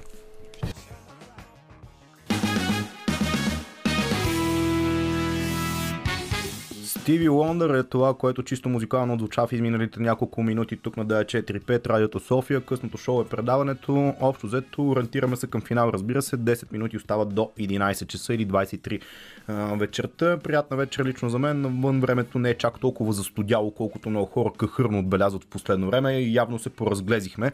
Последните няколко седмици беше нетипично топло на територията и на София и на цялата държава. На 1 ноември, например, беше 25 градуса, което леко смятам, че е малко така лигавичко да си желаем такива температури като за началото на ноември, така че времето да бъде прекрасно. Насладете му си вие с една малко по-късничка разходка. Ако сте ни слушали в изминалите няколко часа с Манол Гличев си говорихме за войната в Украина, за символиката на датите 9 ноември днес, 23 години след падането на Берлинската стена. Утре 10 ноември ще си говорим цял ден за прехода, за това, което се е случило или не е успяло да се случи. Едно от нещата, които, както си говорихме с него, със сигурност не успя да се случи е иллюстрацията на БГ територия. Дали е късно или не е късно, според него каза, че не. Аз така, малко по-скептичен съм. А, честно казано, едно от нещата, които не можа да се случи в късното шоу тази вечер е традиционните минутки на водещия, така да се каже, с а, анализ и обзор на случващото се в политическия живот през изминалата една седмица. Ще си го запазим за другата, защото това, което се случва у нас, общо взето едно бавене, протакане, много разговори, много мислене и много къндърми, да си го кажем на чист и прост български язик, между отделните политически партии и субекти за евентуалното съставяне на ново правителство. Към момента то не изглежда много вероятно на хоризонта, но той е променлив, както се казва, така че ще поживеем, ще видим. С тази ведра мисъл ви оставам и аз тук в компанията на още музика. Останете по Радио София, има много приятни, най-вече музикални неща да продължат да се случват. Иначе благодарности и пожеланията за готина вечер са от мен, Лачезар Христов, Веско Коев и Димитър Новачков, екипа, който работи за вас в изминалите 3 часа.